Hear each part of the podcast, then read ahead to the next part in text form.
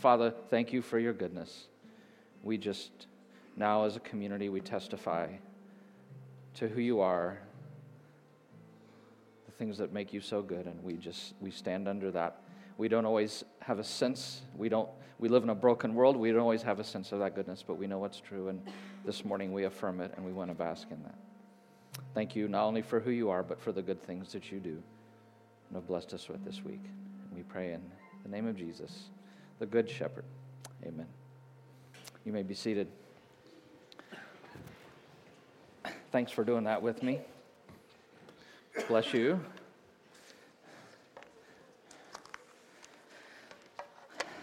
Now it feels like winter, right? Looks like winter, feels like winter. Seems like we've had kind of a mild winter. Um, so good morning, everybody. How you doing? Good. Good to see you. Um, just a couple, a couple things. Just one thing in relation to last week. Last week we spent some time together as a family in here, and then I trust individually you had time to.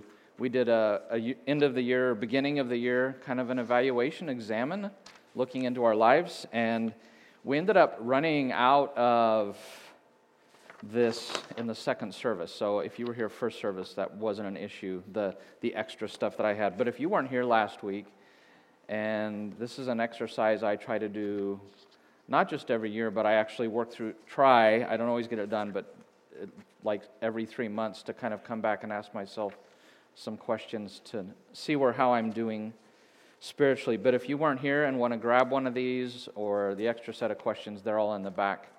Um, for you to have. And this morning we're going to be, I've got kind of an extensive bulletin insert. And if you, it's kind of an important topic. It is an important topic. And if you want to take notes, I know sometimes a couple just get one bulletin, but this morning I laid out some extra of these in the rows. So if you're wanting to take notes, um, there's actually another question on the back that I want everybody to think about this morning. So if you want to take notes, you can. Um, you can pull that out. But here we are in a new year, and um, so I wanted to start the year by talking about the mission of God. I've been reading through Jonah and studying it. I'm hoping, I mean, at some point in the relatively near future, I want to look into that book. But you can't read Jonah and not have the mission of God be forefront in your mind because that's really what the book is all about. So, just kind of a quick reminder from last year, and this is important. You know, we've talked a lot about the story of God um, and how important that is. And if you remember, his story happens in three parts, and I know it's really easy because I've got it up there, but the three parts are what's the first part? God creates everything exactly as he intends it to be.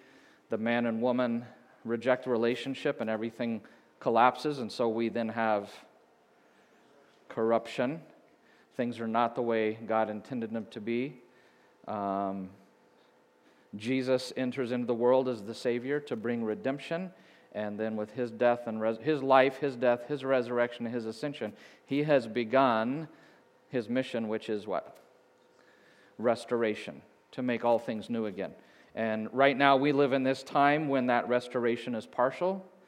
Um, we don't experience it fully, we can't bring it fully, but He's at work using us to be at work to be, to be restorers. And when Jesus returns, then I was just talking to somebody this week how much we long to be free from sin.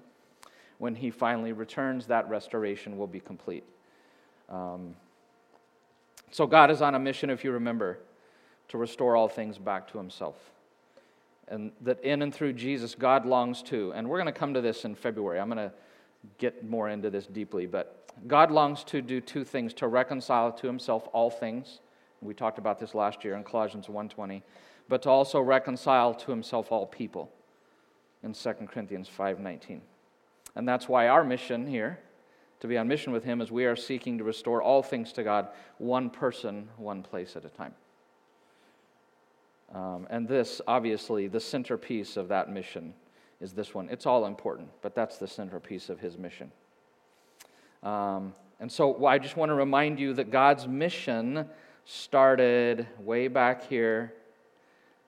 Mission in Genesis chapter 3. That was when God began this mission to bring about this restoration that he will do.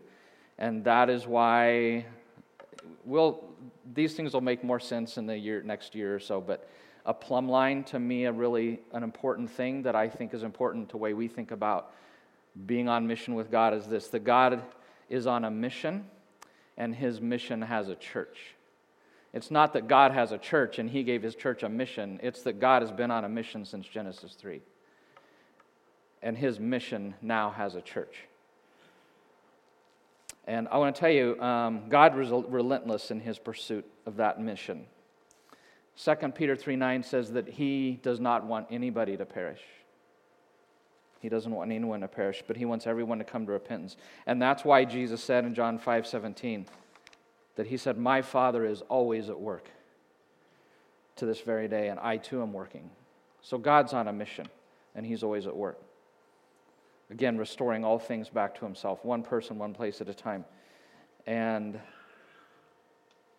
I want to tell you something that I think is really important. That behind this passion to bring lost people back to himself, I want to focus on that one, if you don't mind, that aspect of his mission. There resides in God this strong desire to do new things. And frequently, in accomplishing his mission, in accomplishing that mission, frequently God must do new things. And I just want to make a brief case for new things, if I may. Um, just some things I've pulled together from the scripture. Nine times in the Bible, God talks about a new song, people desiring to give him a new song, or his desire to have a new song. Um, and it just wasn't Old Testament. At the culmination of human history and into eternity, in Revelation 5 and 14, we learn that we will continue to actually write and sing new songs to him. To reach the world, in John 31, we're told that God was on a mission that he would eventually make a new covenant or a new agreement. And then in Luke 22 20, Jesus, at that Last Supper he had, he took that cup and he said, This cup is the new covenant in my blood, which is poured out for you. So God was at work making a new covenant. Anybody who enters into relationship with him through Jesus gets new life. Um, Romans 6 4 says that, that we too may live new life. And 2 Corinthians 5 17, if anyone is in Christ, he is a new creation, or the new creation has come. The old has gone, the new is here. God's end game, which if we went back to that mission, the creation, corruption, restoration, his end game is a new creation, a new heaven and earth. He talked about it in Isaiah. And then in Revelation 21, finally, when he returns, he, he will raise all of us who believe in him from the dead, and he will create a new heaven and new earth, Revelation 21 1 tells us. And in Revelation 21 5, the one who sits on the throne says, Behold, I am making all things, what? All things new. All things new. Jesus was all about new. We'll see that in a minute. But in John 13 34, he says, A new commandment I give to you, that you love one another as I have loved you. They had already been commanded to love one another, but he now says, I'm giving you a new commandment. I want you to do it the way you've seen me do it because you've watched God in flesh enacting love, and I want you to, to do it the way I did it. And one of my favorite passages um, related to new things, even though the word isn't there, the concept is. And Habakkuk 3 2, um, Habakkuk cried out. I just love his cry. He said, Lord, I've heard of your fame, and I stand in awe of your deeds, Lord. Would you please repeat them in our day?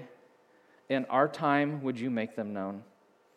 And God, and I think anticipating that that request would come back in chapter 1, had said this Look at the nations and watch, and I want you to be utterly amazed, for I am going to do something in your days that you would not believe, even if you were told.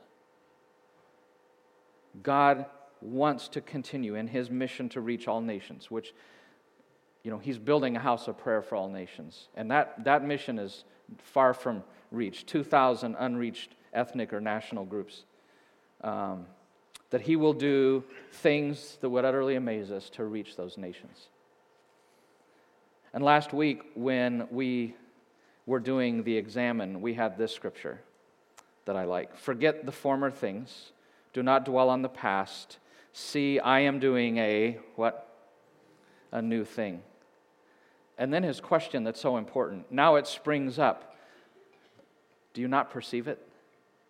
Do you perceive the new thing that I'm wanting to do? In you as an individual, in your community, meaning this community, the family of God, in the community where you reside.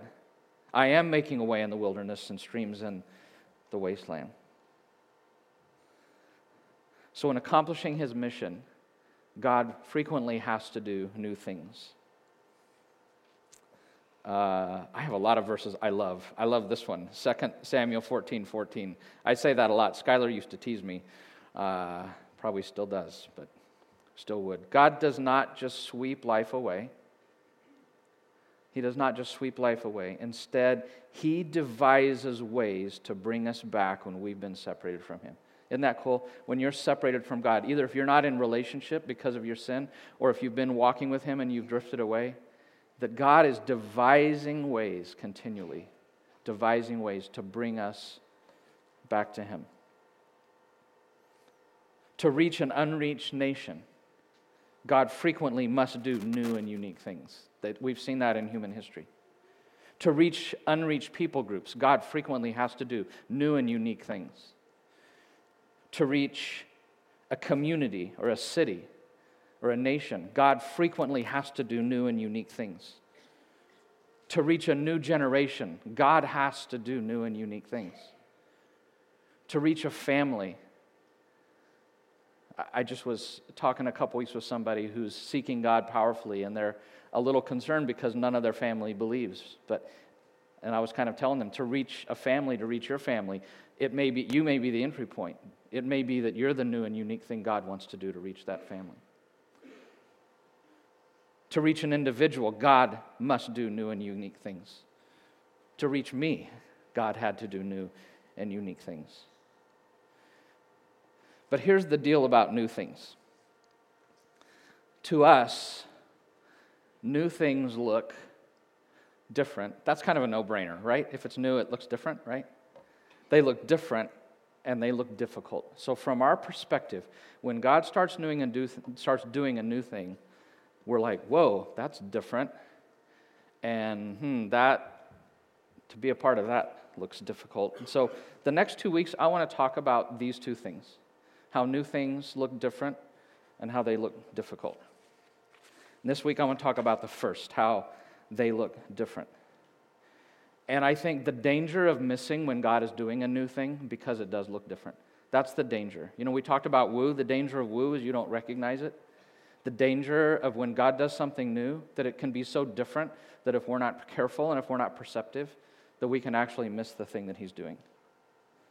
So, to speak of this, I want to focus on Matthew's story, a story that is recorded in his good news of Jesus. It's found in chapter 9, verse, verses 9 to 17. If you've got a Bible, you can open it up. If you want to follow on the screen, that's fine. But um, I love this story. It's one of Jesus' most famous encounters and sayings. So it's one I want to focus on this morning. And we're going to kind of be in and out of this, so I won't have you stand for this to read it. Just if you'd follow with me. So as Jesus went on from there, he saw a man named Matthew sitting at the tax collector's booth. Follow me, he told him. And Matthew got up and followed him.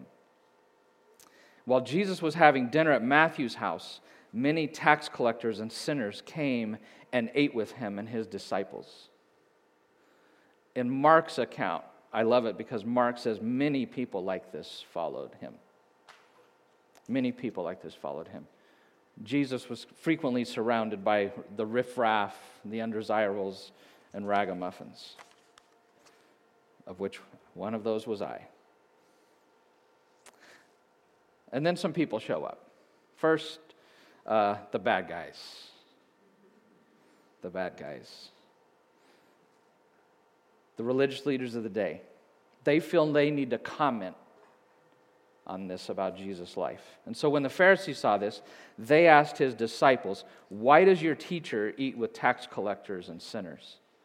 Luke says they complained. They were complaining. This wasn't a legitimate question. It was a, a I mean, it was a question, but it was a complaint. On hearing this, Jesus said, It's not the healthy who need a doctor, but the sick. But go and learn what this means. I desire mercy, not sacrifice. For I have not come to call the righteous. I'm not come to call the righteous, but I have come to call sinners. Uh, I think the NLT does a really good job with this. I have come to call not those who think they are righteous, but those who know they are sinners. They do a good job with that. Okay, so that's his response. That's their question. That's his response to them. Now the good guys step in with their question. Followers of John the Baptist, the forerunner of Jesus. They decide, well, since they asked a question, we'll follow suit with the question we've been wondering and have been wanting to ask of Jesus. So they, John's disciples came and they asked him, How is it that we and the Pharisees fast often, but your disciples, they don't fast at all? What's up with that? Um, Luke adds not just fasting, but yours go on eating and drinking. You know, while we're fasting, you guys are partying, is kind of the, is kind of the idea. And Jesus answered, How can the guests of the bridegroom mourn while he is with them? The time will come when the bridegroom will be taken from them, and then they will fast. And I don't want to get into that answer. That's, that's a, a whole discussion, I think, just that. But the thing I really want to point out is this um, that for Jesus and for God to reach a new world, it meant Him doing new things. It necessitated new things. And this meant that the way He was doing things was different than they had been done before. And that, by doing things different, what that brought was confusion and discomfort and even opposition. And I want you to realize that this confusion, discomfort, and opposition, as I was thinking about this this week, it was not only those who were in strong opposition to him, the religious leaders, but it was also this, this confusion, discomfort, even opposition came from those who were aligned with him, right? Not just those who were against him. So, knowing that, Jesus responded, Luke tells us with a parable. With a parable. And here's what it is No one sews a patch on unshrunken cloth, a sh- shows, sews a patch of unshrunk cloth on an old garment, for the patch will pull away from the garment, making the tear worse. Uh, that that kind of makes sense. I hope that makes sense. People probably don't do patches as much now as they used to. Well, except nowadays, patches like this are cool, right? This is the cool thing to do is to have patches. You buy them with patches, right?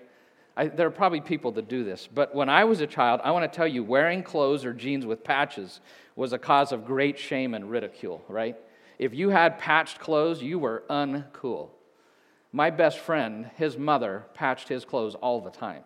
Even when he outgrew his pants, she would sew new cloth on the bottom of his jeans. I mean, talk about how uncool is that? He always walked around in a constant sense of shame um, and hated how much his mother would patch his clothes. Back then, if you get a tear, you patch it to fix it, not to look good. Um, but I think you kind of you get the principle what he's saying. If you take a piece of cloth, some clothing you've worn, maybe it's all cotton, and you've washed it and dried it several times and it shrunk, and then if it gets a hole and you put a patch on it of new cotton that hasn't shrunk yet, and then you wash and dry it, the rest of the shirt will stay it is, but that patch will pull off. Does that make sense? It's, that's kind of a no brainer, right? That's kind of a no brainer. So I wish I had grown up in your generation, by the way, so I could look cool with this kind of stuff. But look, I'm still just in old fashioned, uncool jeans. So, but then he says this Neither do people pour new wine into old wineskins. If they do, the skins will burst and the wine will run out and the wineskins will be ruined. No, they pour new wine into new wineskins. Because what's important to him and to anybody is that both are preserved, right? And I don't know how much you know about wineskins. I think we know a lot more about patches on jeans. So let me tell you a little bit about wineskins. In ancient Israel, you know, wine's made from grapes. I think we know that. But they would press them, and it would create this stuff called must. I don't know what must is, but. Um, and it would sit in the, in the wine press for several days while it fermented because there was some pretty major like fermentation going on the first few days. And after those first few days, then they would put it in vats, or in, they would take it out of the vats and they would put it in jars and seal it up, where it would continue to ferment, um, and it wouldn't pop the lids off, I guess. But if you had to transport that wine after that initial few days of fermentation, you'd have to put it in a wineskin to transport it. You can see uh, here's a picture of some dude. He looks European to me. It doesn't look like a, almost looks like Daniel Boone. But, anyways, um, now that I think about it. But you see a guy carrying, I mean, that's a wineskin on his back. And they were made from lamb, from sheep skins, lamb skins, and they would tie off the holes where the legs were and any other holes that were on there, and then they would fill it with wine. Um, with that new wine. And it would continue to ferment even inside the wineskin and continue to expand. And so, old wineskins, because of their age, they were no longer pliable and able to expand. And if they were old enough, were actually brittle. And so, the activity of that new wine fermenting in there, creating those gases, it would stretch and stress and perhaps even break an old wineskin because they were unable to, to yield to that and in which case the wineskin and the wine were both lost, and that's not good, right? To lose both. So, taking fresh wine while it's still fermenting and placing it in an old wineskin would ultimately destroy both. So, it's pretty obvious, right? You don't put new wine in an old wineskin. Look at, i have got Matthew, Mark beside it, beside the Matthew text. And I, I just, you know, anytime you're studying a text, it's always really good to go through and ask the question, like what words are repeated, because they're, they're usually really important. What, do you see any words that repeat in here? We won't spend too much time on this, but any words that you see repeated? There's two that are pretty obvious. Huh? New, and therefore old. Any other things that stand out? Do it. Yeah, garment. What else? Patch, okay. Yeah, wineskin. And if you don't mind, I just want to focus on the old and, two, uh, the old and new. Mark actually, the way he writes it, he has more of those in it. Um, so that those are very obviously important words, old and new. That's the point of this whole story is old and new. And which word occurs the most? Old or new? Yeah, new occurs the most. Um, and why? because the point is about the new. The point's not really about the old. The point is that God will do and wants to do new things to reach people that are estranged from Him. So, the whole point of this is this concept of Him wanting to do new things. Now, if you, I want to say some things about this, some concepts that I think are really important that I get from this story. And on the back of the sheet, there's like some sentences, and you can fill in the blank words. I don't know if you like filling the blanks, but I think these concepts are really important. And to me, they're going to be really important. They are important in this body, and I think will continue to be important as we move forward. So the first one would be this that when God does a new thing, it oftentimes requires a new container. When God does a new thing, it oftentimes requires a new container. He does not pour new wine into old containers because more often than not, the new thing he wants to do doesn't mix well with the old container. Old containers frequently are incapable of handling the pressure that's created by the new thing that God wants to do. And I think we also need to remember that the value is the value in the wine or the wineskin? What's the most valuable thing? It's in the wine, right? The value is in the wine. It is in the wine, it's not in the wineskin. The wine is the thing of greater value. And so, therefore, the priority is is it the wine or the wineskin? It's the wine, it's the new thing. The priority is the new thing, not the container. Not the container.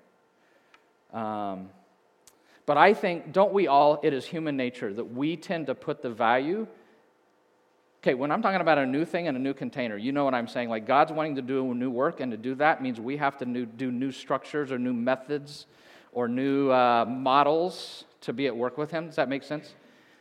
Isn't it really easy for all of us? Instead of we can lose focus on the wine or the thing that's of value, and we can put our focus on the container. Isn't that really easy to do? Isn't it easy to focus on the container? Why do you think we're so guilty All of us. We all struggle with this.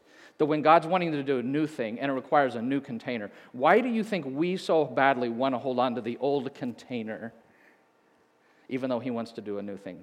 Can you give me some reasons? Why do you think we so badly overvalue the container or want to hold on to it? What do you think? Give me some reasons.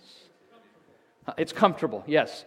The old container, we're used to carrying it on our back. It's kind of, it adapts to our back. It fits really well, so it's comfortable. What else? What's that? Yeah, the unknown. To let this thing go that we know this container and to take on a new container, you know, like what's that going to look like? What's it going to feel like? What's going to happen with that? What are we going to lose? What are we going to gain? There's a lot of unknown, and the unknown brings fear. Wow, that's cool. I had two things I was thinking, and it was, it was uncomfortable in the unknown and the fear of it. Any other ones? What's that? Say that again a little louder. Value. value. Yeah, because we put the value on that one. Okay. So the priority is on the new thing, not the container. But I think it's so easy for us to put the priority on the container. And so, just this is a reminder, not just for you, it's a reminder for me, that the wine is the what? It is the mission of God it's his mission to take the good news to all people. It's the mission to restore all things to himself. That's the wine and the mission, the good news, the gospel. That is non negotiable, right? That is non negotiable. We will never give up on the mission of God. We will never give up on the word of God because those things are non negotiable.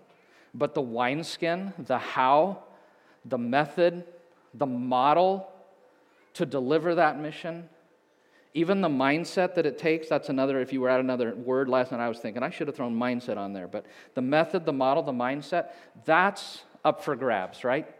Because when God wants to do a new thing to attain his mission, that means we've got to get a new wineskin, and that means those things are up for grabs. And that's where the Pharisees got it all wrong.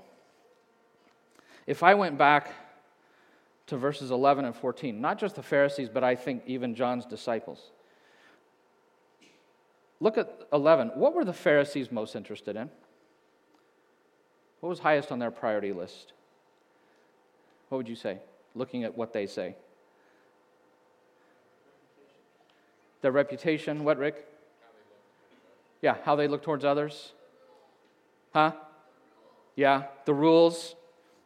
And I think keeping themselves pure from those sinful outsiders, right? Staying away from those people obeying the rules, all of that.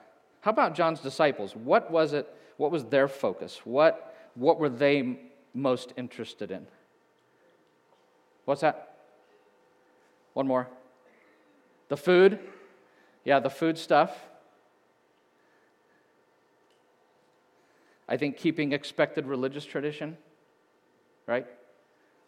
That's what they were interested in. And if you read after this, you'd find the, the Pharisees are very interested also in keeping expected religious tradition. That comes up again and again and again. And this is understandable because this thing Jesus doing on him on being on mission, the thing he was doing and the way he was doing it was new. And new always means what's that first D word? It always means different. New always means different. So it's understandable. Even his followers didn't totally get it. In the book of Acts, they were struggling with this container, with letting go of the container of the old way of doing things. And we won't go into the details with that. But I want you to look specifically, if we were to look at the Pharisees, something about them in verse 13. Um, that what I think they really lost sight, that Jesus is pointing out to them, the thing they lost sight of the most. Where he says this I want you to go and learn what this means. I desire mercy and not sacrifice. I desire mercy, not sacrifice. This really stood out to me because as I've been reading Jonah and his unwillingness to go on mission with God, in the book of Jonah, it's all about the mercy of God and his desire to reach lost people. And they should have known better. So rather than embrace what God was doing, the new thing, rather than embrace the people that he was reaching, they shut him out, they shut Jesus out, and they excluded those they were reaching because they lacked Perhaps the most important thing. I think I heard it this morning. We talked about the goodness of God, His mercy towards those who don't know Him, or to those who do but have fallen away from Him, His mercy. Jesus comes back to this theme in Matthew 23, where He says, You give a tenth of your spices, mint, dill, cumin, but you've neglected the more important matters of the law justice, there's the word again, mercy, and faithfulness. They had lost sight of lost people. They had lost sight of God's mission. And so when the new came, when the new came as the expression of God's work in the world and of his mission, sadly, they missed it. And we don't want to make that mistake, right? We don't want to be a people that if God is doing a new thing, we miss it. Don't we want to be a people that perceive what he's doing so we can join him in what he's doing? So, a few more things on this sheet, just perspectives on this topic of new things. We often forget about this, but do you realize that the old wine was once new wine and the old wineskin was once new wineskin? That the old wineskin actually at one time was a new container with new wine. Do you realize that? It was the new thing, and when that was new, that had disrupted the wineskin before it. So the, the old wineskin actually at one point in time was the container for the new that had disrupted the old container. And probably, how do you think people felt about that wineskin at that time? Do you think they liked the new wineskin when it was getting rid of the old wineskin? Well, no. It's kind of like uh, the piano. You know, when the piano was invented for a long time, the only people who could hear a concert with a piano were the very wealthy in Europe, in the old Europe and common people could never hear the piano. When finally the upright was created to make it like able for commoners to hear it, do you know where the one place was where upright pianos were put for commoners to sing around a piano and hear the music? It was in the bars, the pubs. Churches dared not have a piano, they only had organs. When pianos first were introduced into a church as a new container, do you know how most people responded to pianos in a church? They were up in arms because that is only an instrument that you play in a bar or a pub. How dare you bring that into the space where we worship God? Because that's how things are. What is now an old wineskin was once new that replaced another old wineskin. And also, this that I think every new wineskin eventually becomes a what?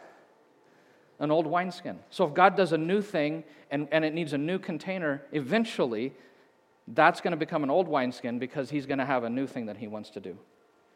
And I, I think it's so easy for all of us, including myself, to forget um, that the initial new thing required a new container in the first place. So, to be on mission with God means the occasional interruption of new things. This is just the reality. If we're going to be on mission with God, it means the occasional interruption of new things. And new things mean, oh, there's the word. New things mean what? Change. And change means, change means different. Um, humanity, we've always struggled with change. I love these. I've got a lot of examples of these, but I like this one. Western Union, this was their internal memo. You know, they used to do the, what, what was the thing they did? The, the wire, you know, the type, the what? Telegraph, right. This telephone has too many shortcomings to be seriously considered as a means of communication. The device is inherently of no value to us. Or the head of 20th Century Fox in 1946, his opinion of the television when it was new. Television won't be able to hold on to any market it captures after the first six months. People will get so, so tired of staring at a plywood box every day, right? And we sit and stare at it every day, the flat plywood boxes now that hang on our walls. Um, right? Because new things, it is so hard to change when new things come. Mark Twain, this to me, this is so funny. When I first read this, I laughed out loud. I was reading to my family the other day. They weren't quite as impressed as I was. But if here's what he said: If the world ever comes to an end, I want to be in Cincinnati, Ohio, because it will happen there 10 years later. Isn't that great? He had lived for three months in Cincinnati and he left because the place was so old fashioned. But the reality is, the reality is, um, isn't that true? I'm just saying of church in general, of church, that things tend to happen here 10 years after they happen somewhere else. or of pastors. Look, I'm still not wearing patches. I'm like 50 years behind the times or something. But, um, but this can be so true of us. What's true of Cincinnati can be true of us.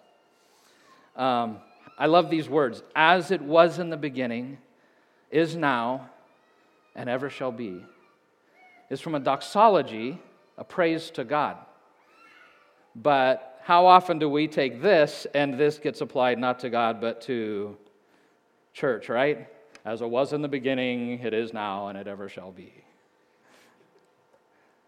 Mark Batterson said, Most of us will only follow Christ to the point of precedence, the place where we've been before, but no further. We're afraid of doing what we've never done because it's unfamiliar territory. So we leave unclaimed new gifts that God wants to give to us. So let's remember that a bend in the road is not the end of the road, unless you fail to make the turn. Okay? A bend in the road is not the end of the road unless you fail to make the turn. So, a few more thoughts. I think things we need to be mindful of. The, the greatest enemy of tomorrow's success, so the greatest enemy of tomorrow's success is yesterday's success or today's success. I mean, I, I know this of my own self because we are creatures of habit so much, all of us. And even those of us who want to be in the midst of the new thing that God is doing, either in our body or in Emporia to reach the lost, that last thing can become the lo- thing that we love so much that it gets in the way of the new thing that God wants to do. We can all struggle with that. And that's why oftentimes the greatest hindrance of a new move of God, that should be a capital G, the, a new move of God around you and in your life the greatest hindrance to the new move he wants to make is frequently the last move of God in my life. That's why R.T. Kendall said sometimes the greatest opposition to what God wants to do next comes from those who are on the cutting edge of what God did last. Even people who love being on new things. You can so fall in love with the container of the new thing you were in last that you miss the thing that God wants to do next. And that's a really humbling thought because all of us need to be careful of that. All of us. So, in this parable, Jesus is calling us to be flexible, just as new wineskins are flexible to meet the needs of the new wine. I think this means that we need a bias toward the new. Now, give me a minute to, to nuance this, but we need a bias for the new, not for the sake of the new, who cares about just new for new sake, right? But we need a bias for new because we have a bias for the mission of God. And we have a bias for lost people, right? And if we have a bias for his mission, we've got to have a bias for the new. Think about it. I want you to think about it. God Himself was in the midst of the Pharisees and John's followers. God Himself was there doing new things. And they were missing it because it was different. And that's really humbling. That's why I agree with National Community Church, who has this statement they say all the time We are more afraid of missing opportunities than making mistakes. I'd rather be afraid of missing the new thing God wants to do, of not missing it, than I'm afraid of making a mistake. So I think we must be constantly asking where is God at work around us? What are the new things He's wanting to do? And it means we have to have our eyes open um, as we ask that question. And I don't think 12th is a place that's afraid of change. I value that about this church, but I just want to remind us we need to continue to be open to change. Um, this sermon can almost sound like, oh, this is Garen shot across the bow beginning of second year. Now it's really coming this year, right? And that's really not the point of this. That's really not the point. Because um, I am uninterested in change for change sake, sake, sake if there is no intentionality in attaining the mission, it, I'm not interested in it. I, frankly, frankly, am very uninterested in change to be cool. I mean, as you can tell, I'm the least cool person that there is. Um, I dislike that when churches feel like they have to become cool. Um, I am uninterested in blowing stuff up. I did enough of that when I was a kid with my brother's chemistry set in our basement. You, my mother around, you could ask her about that. Um, and I'm also uninterested in getting rid of the old just because it's old. I'm not interested in that. There's value to the old. I want to show you a very profound statement Jesus made in Matthew 13 when he said, Therefore, every teacher of the law who has become a disciple in the kingdom of heaven is like the owner of a house who brings out of his storeroom what kind of treasures? New treasures as well as old. So God doesn't have a bias against the old. He doesn't have a bias against the old. There is value in tradition, there's value in staying rooted to the past. I don't know if you've noticed, we've been doing some things to more tie us to our roots. Um, it's, there's value in the old things as long as it doesn't come at the expense of the new thing that God wants to do. There's value in the old as long as it doesn't come at the expense of the new thing which God is wanting to do. And I'm all for change when God is doing a new thing for His sake, for the sake of His mission. I'm all about moving into the new with great intentionality if that's what it means to join God in the work that He's doing in raiding the kingdom of darkness and setting captives free. If He wants to do a new thing to do that, I'm all in. So I think we need to have a whatever it takes mentality when it comes to reaching the lost. Uh, Craig Groeschel and Life Church says this We will do anything short of sin to reach people who don't know Christ. Isn't that cool? That's their way of saying, we will do anything. We will try any new thing God's doing to reach people who don't know Jesus, who are far from Him, as long as we don't sin. And if something's no longer effectively working, or there's been a change in the target audience, um, anything we do that no longer adequately fulfills the mission, I think we should not be afraid of changing horses, just like the Pony Express. When the old is worn out, to get on the new, if the new is the thing where God is at work. Um, we shouldn't be afraid of that. This is really how we approached, how I approached international student ministry for many years. I always wanted to be on the leading edge of where God was at work among the students. And if Brandy were up here, we could talk about several instances of how we totally changed direction with something because it was obvious God was not at work in that thing and he was working in a new place. And to stick with this meant we would miss the thing that he was doing. We were always asking, where is God at work? Who's the new person that he's working on? What's the new thing God is doing? What's the new group, the ethnic group, that God is beginning to move among? Where are we seeing him moving? And we were always wanted to be ready to turn on a dime in order to best and most strategically be the touch of his love to the internationals. And if something was no longer helping us to attain our mission and vision, we didn't stick with it long. Because when you're stewarding God opportunities, you don't want to waste time and energy, right? That was our approach.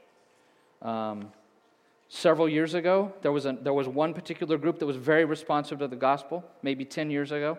There started to become a shift to where there was less interest in that group. And soon after, we saw interest arising for the first time in people who were coming from the Middle East. Now, we could have kept with this group and kept trying to, to work this old field that just wasn't nearly as responsive. And we had to make the shift. And it made a, it, you had to make, there was some shifts you had to make in the way we did things to, to develop friendships with people from that region of the world. The way I talked at Bear Trap had to shift a little bit when more of people from the Middle East came. I had to approach the gospel a little differently to hit them. So it's not always fun to change. It was never fun for us to change strategy in mid course. It's never comfortable. But when we're walking on mission with God, it's necessary when it's something He's doing. So, back to the parable. Last thing. Mark adds an interesting detail that none of the other Gospels have. If we fail to put new wine in new wineskins, what is the cost? What does he say is the cost? Both the wine and the wineskin will be ruined. That's the cost. We dare not miss the new because we have a bias for the old. We dare not miss the new. So, there is a famous bell curve for all my educators here who use bell curves or um, that indicates the breakdown percentage wise how people relate to change and new things. You can google it later if you want to read more about it. What there's individuals on this what they call them. I'm not i decided not to use those words. But i want you to answer i want you to, to, to reflect on this in just a minute. Before you do two quick things. Um, i don't want you to think about i want to ask you how are you a change and in a minute, you'll see how, how to answer. Um, I don't want you to think so much in context of church. I just want you to think in your own life generally, how do you respond? What is your normal response when something in your life changes? That's what I want to know. That's how I want you to think. How do you respond in your normal life? And when you answer this, I don't want you to even answer it this way not, do I see value in change? Because I think we all see value in change. I see value in change, but sometimes I do not want to change, right? I can see the value in it, but there's no way you're taking me there. So I want you, when you answer this, to be thinking just in your life, how do you respond to change? And not do you value it intellectually, but I want to know really in your behavior, what do you do? And so here's the question What is your dominant disposition towards change? And it's on here. And if you've got this and you've got a pen, I'd like you to draw a circle around one of these. If you're over here on the left, you'd say, In my personality, I'm not comfortable with change. I tend to prefer things as they are. I struggle to adapt. On the right side would be in my personality, I'm quite comfortable with change. I'm generally open to it. I'm very open. I easily adapt to it. I actually love change and new things. And then some of us are somewhere in between. But I just want you to think to yourself, like, where on here would you say you are personally with change?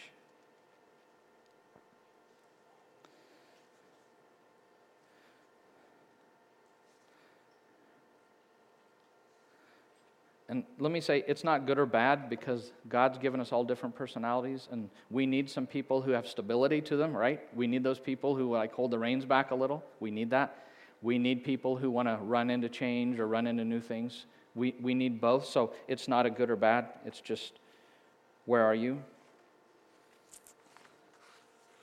So let me wrap up with this.